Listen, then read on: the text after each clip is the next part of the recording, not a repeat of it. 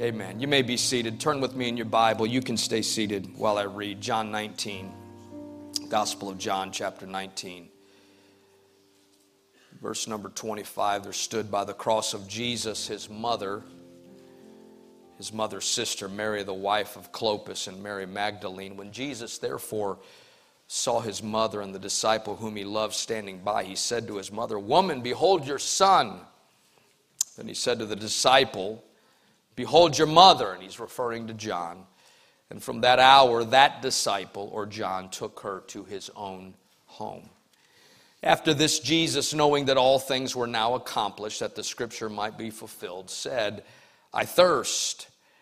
Now, a vessel full of sour wine was sitting there, and they filled a sponge with sour wine, put it on hyssop, and put it to his mouth.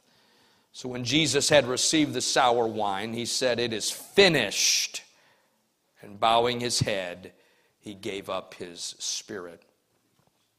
Verse 31 Therefore, because it was the preparation day that the body should not remain on the cross on the Sabbath, for that Sabbath was a high day, the Jews asked Pilate that their legs might be broken and that they might be taken away. Now, it is in the 32nd verse that the scene shifts to quite a more severe, morbid setting. It is the crucifixion, it is the Roman execution of those whom they deem as guilty. And then, when there wasn't sufficient means through the crucifixion for the accused to die, they would come and break the legs of those that were hanging on that cross so that there was not sufficient strength in their legs to hold them up, thereby assuring suffocation. And the soldiers came and broke the legs of the first, verse 32, and of the other who was crucified with him. But when they came to Jesus and saw that he was already dead, they did not break his legs, but one of the soldiers pierced his side with a spear, and immediately blood and water came out. Quite graphic. He who has seen has testified, and his testimony is true. Now, I want you to stop here and consider who is writing these words. John is writing these words, and he does not name himself, but he asserts that what he is writing is true. He who has seen has testified. That's his way of saying, I saw this. And his testimony is true. That's his way of saying, what I'm telling you is true. And he knows that he is telling the truth. That's his way of saying, I'm telling you the truth, so that you may believe. For these things were done that the scripture should be fulfilled, not one of his bones shall be broken. And again, another scripture says, They shall look on him whom they pierced. Verse 36 and 37, referring to Old Testament scriptures. I sat in the examination room at the doctor's office a couple of years ago. And I had been feeling ill for a few days, and so I figured I might need to get that checked out. It was actually a few years ago because it was pre COVID. When the doctor came in to me, he said, Mr. Gaddy, we need to see what's going on inside of you. So I'd like you to step over into the next waiting room and we will draw some blood. Now, just that statement makes some of you squeamish. How many of you, real quick, you don't have to hold it up long, but how many of you just do not like needles? Quick, up and then down. Okay, good. See, very few people saw that. Mr. Gaddy, step over into this room and we will draw some blood. We will examine what we find in your blood and we will call you to tell you what's going on. And then the doctor said this without warning to me, a preacher. Your blood will tell us what's going on. And as sick as I felt, I thought to myself, now that will preach right there.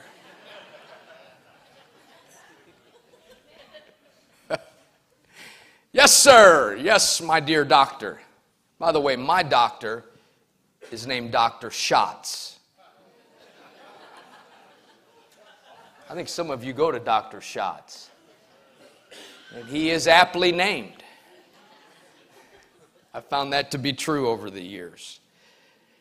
We'll examine your blood and we'll call you Mr. Gaddy because your blood will tell us what's going on. There are 369 verses in the Bible that contain its existence. We open up the sacred scriptures to just about page two, and we will find Abel's blood being spilled as it is mentioned in Genesis chapter 4 and verse 10. We don't go too much further, and we see blood from sacrificial animals being spilled on Old Testament altars. And then we go all the way through Scripture, all through 369 verses, and we get to the final few verses of the Bible on this subject, and we find in Revelation chapter 14 and verse 20 that at some point in the future, blood will pool as high as the horse's bridle at the battle of Armageddon. 369 times the blood is mentioned in the scripture. What can wash away my sins? Nothing but the blood of Jesus. What can make me whole again? Nothing but the blood of Jesus. Oh, the blood of Jesus. Oh, the blood of Jesus that washes white as snow. You see, there is great power in our Bibles when we look at the Old Testament scriptures. And we look at it through the lens not simply of a history book, but as a foreshadowing of things to come. I shared this in our track here in the sanctuary. The first two thirds of our Bible are intended to be more than just something we casually peruse through and say things like, we don't eat like that anymore. We don't act like that anymore. We don't wear those things anymore. But rather, the first two thirds of the Bible, though rich in history, are intended to point to something. That old covenant scripture is intended to point to a Messiah who would come one day. Every single sacrifice Every drop of blood spilled under an Old Testament law was intended to do more than just soil the, the ground upon that altar area, but rather point to a day when there would be a sacrifice of all sacrifices who Paul said once and for all would give his life, give his life on the cross so that you and I could be in a church service on a Sunday morning. We could feel the presence of the Lord, but we could do more than feel the presence of God. We could be set free from our guilt and delivered from our oppression and saved from our sins and washed in his blood. It is a great foreshadowing when the blood of an animal is mentioned in that old covenant. It's as if that arrow points to the ultimate sacrifice of Jesus on the cross. Everybody say the blood. The blood is a subject that is introduced very early in the scripture. And we find, first of all, that the blood covers. I haven't said this for a long time, but I feel like I'm going to internally combust today. So it may happen in front of God and everybody. I feel a little preach in my spirit today. We got to understand something about this blood of which I preach. First of all, the Bible says that the blood covers. We go to the third chapter of the first book of the Bible, Genesis 3 and verse 21. For Adam and his wife, as for them, the Lord God made tunics of skins and clothed them.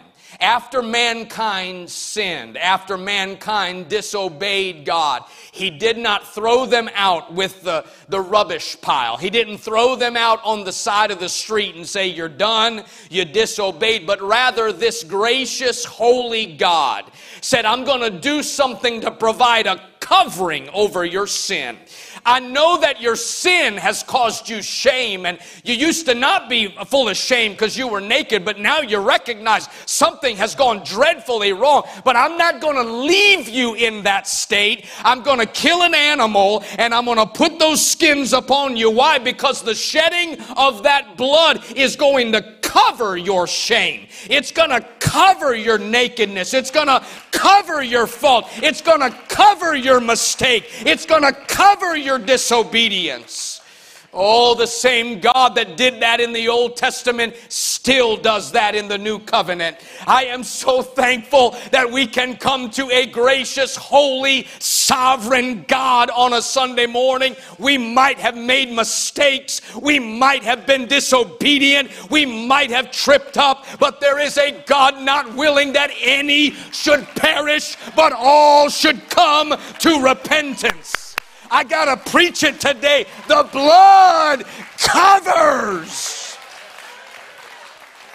Come on, is there anybody in this house you're glad you're not the same way that He found you when you were guilty and disobedient and dirty and stained? The blood covers, the blood covers, the blood covers.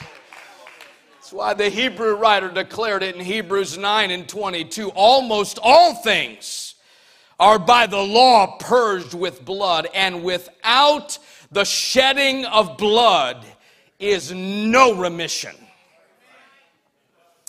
In other words, it takes the blood. Everybody shout it, say the blood. blood. It takes the blood to cover what we cannot rub out on our own.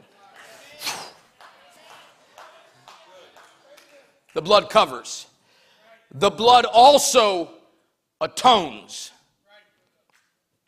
Now, this is not a word that we perhaps use a lot.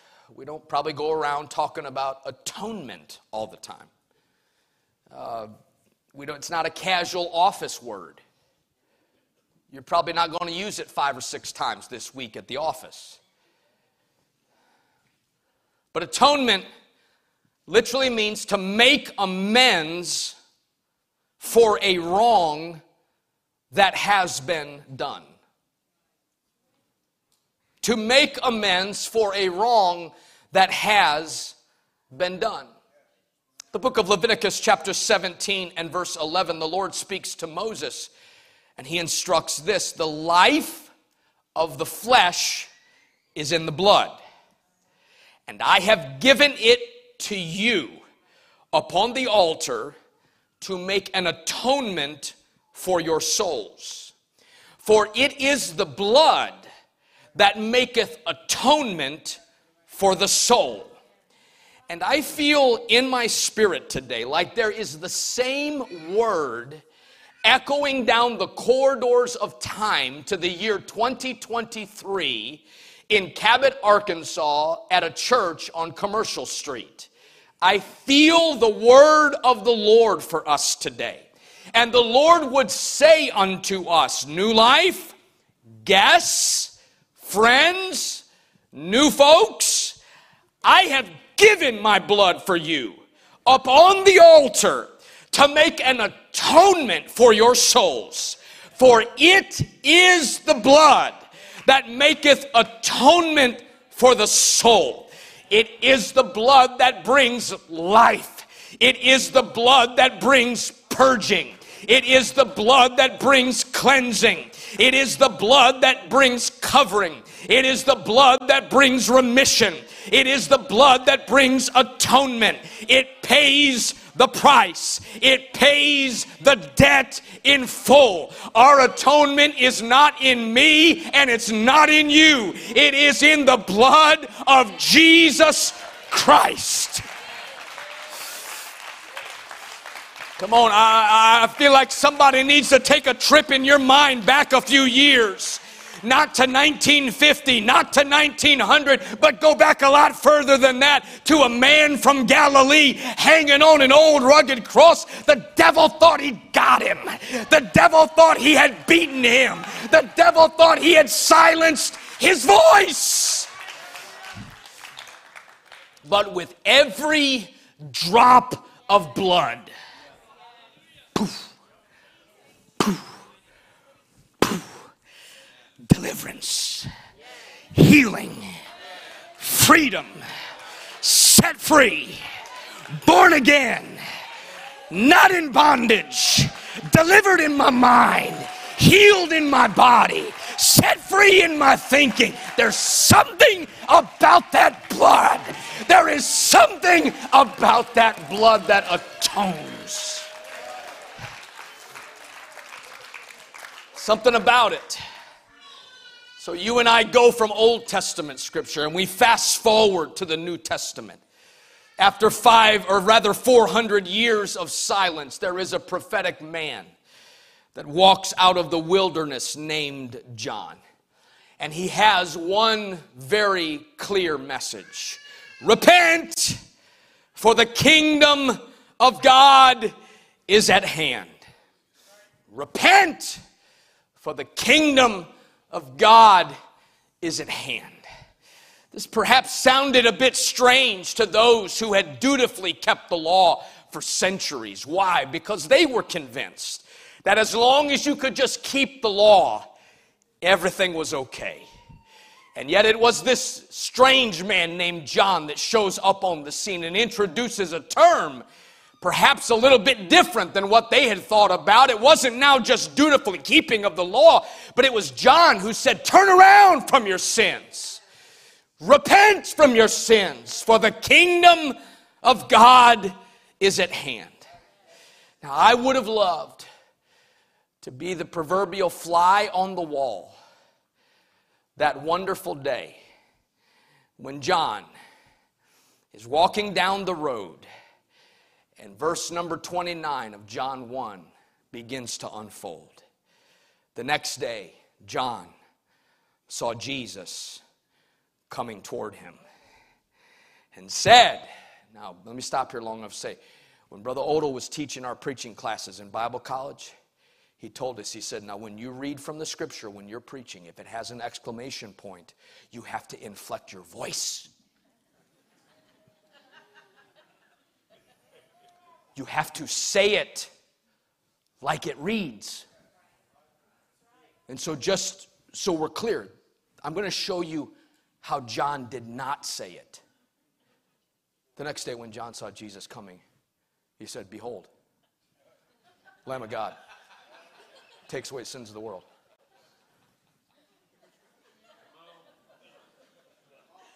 No. You want to know why? Because if you come up to me and say, hey, I got $10,000 I want to give you, I'm going to wonder if you're really serious about it. But I welcome this. If you want to come up to me today and say, Brother Gaddy, I got a check for $10,000. Let me get it out of my pocket. I am going to forget about everybody else and I'm going to park myself right in front of you because your tone inflects your seriousness. And when John saw this man named Jesus walking toward him, he said, Behold, the Lamb of God that takes away the sins of the world. Woo! Come on, New Life Church. He didn't say, Behold the Lamb of God that rolls them ahead, that touches them for 15 minutes. He said, Behold the Lamb of God that takes them away.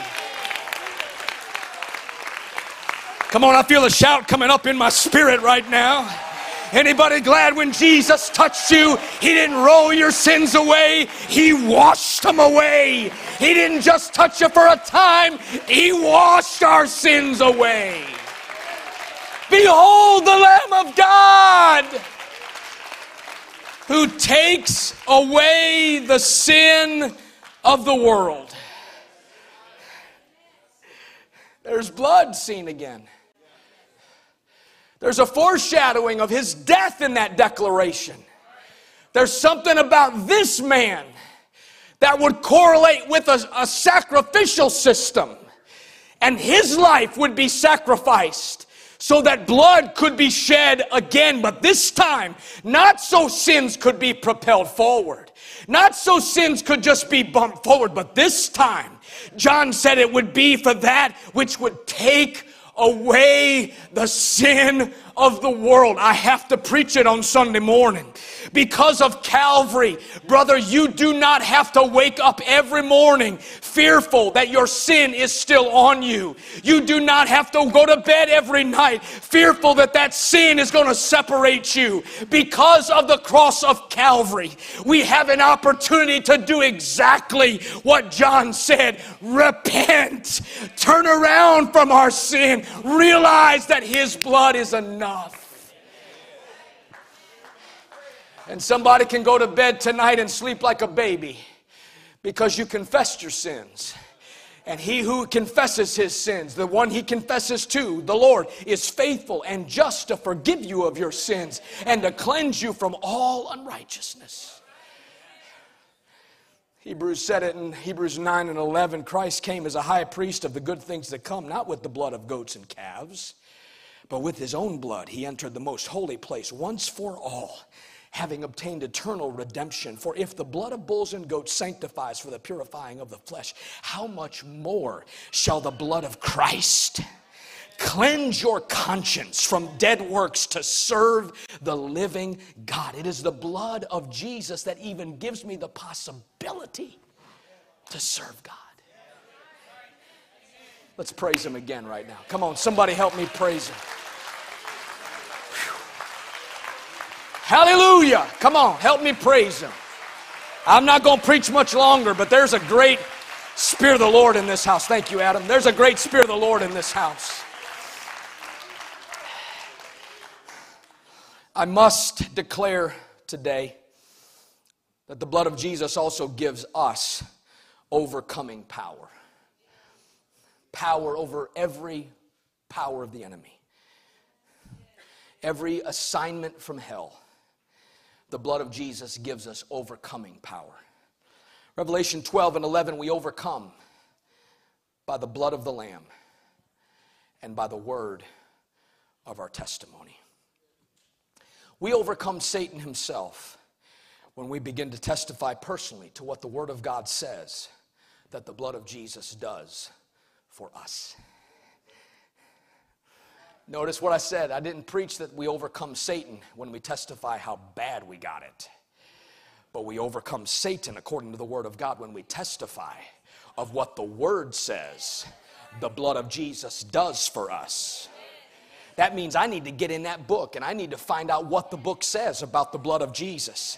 And when the enemy, anybody tired of the enemy playing tricks on your mind? Anybody tired of him coming and saying you have no hope, you have no healing, you have no deliverance? No, we got to re- respond back to that and say, Devil, let me remind you what the word of the Lord says that once and for all he died for my sins. Once and for all he went to the cross of Calvary. Once and for all he gave his life. I'm not coming begging, I'm coming claiming the power of Calvary and the shed blood of Jesus. We overcome. Everybody say we overcome. When we begin to declare what that word says about what that blood provides for us. Amen. Now, perhaps one of the most hallmark passages of all when we talk about the blood is Exodus chapter number 12, and it's how I will finish my message this morning. Exodus chapter number 12 and verse number 1, and I specifically want to draw your attention and ask you to focus in on these verses right here because I believe that God in the next few minutes is going to allow, as great as this service has been, as great as the liberty we felt, I believe God is going to let a demonstration of His presence fill this house. And I believe the power of God is going to rain down like a river on this house in just a moment. Exodus 12 and 1 Now the Lord spoke to Moses and Aaron in the land of Egypt, saying, This month shall be your beginning of months, and it shall be the first month of the year to you. Now, I'm going to confess something to you. As I was preparing this message, I did not choose to include this verse because it is the first month of the year. But it's cool how it fits.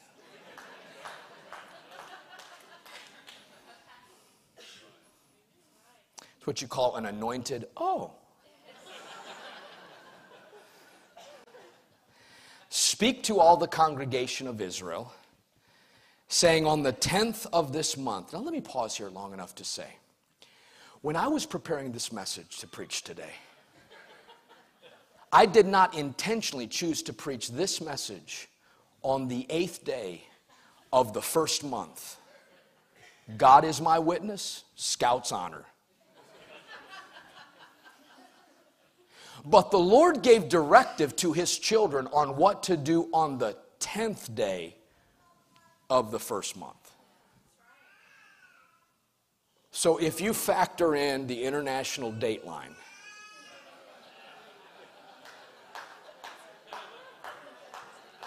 today is the 10th. That was a joke, by the way. On the 10th of this month, every man shall take for himself a lamb, according to the house of his father, a lamb for a household. And if the household is too small for the lamb, let him and his neighbor next to his house take it according to the number of the persons. According to each man's need, you shall make your count for the lamb. Here it is Your lamb shall be without blemish, a male of the first year. You may take it from the sheep or from the goats. Now you shall keep it until the 14th day of the same month. Then the whole assembly of the congregation of Israel shall kill it at twilight.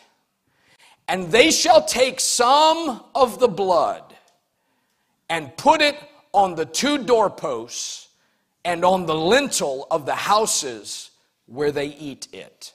Now, I want you to notice what has to happen here. They have to take a lamb without blemish and kill the lamb, consume the lamb, but take the blood. You can't spill the blood, you got to get it in a basin.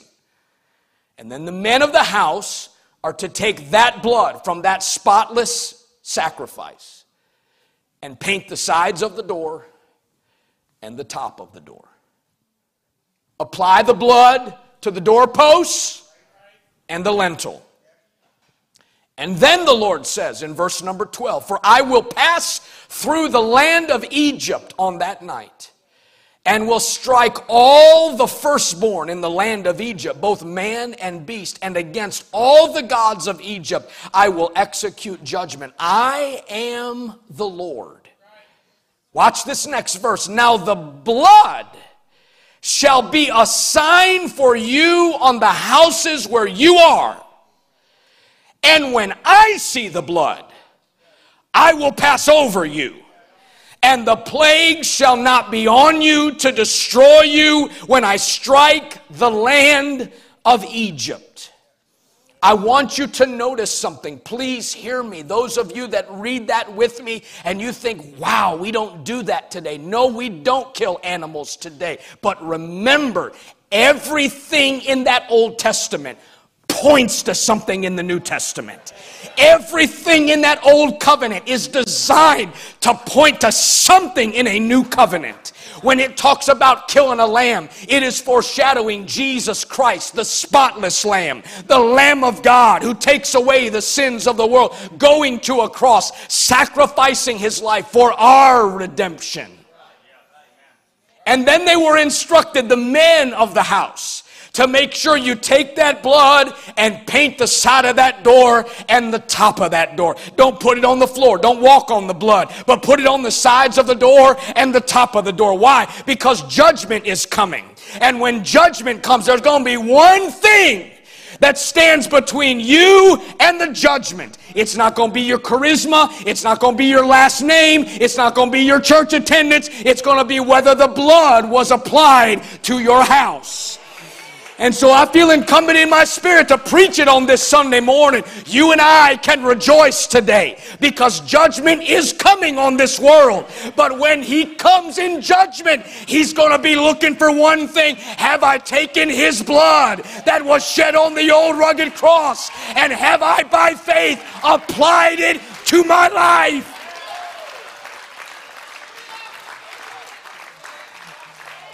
When I see the blood when I see the blood.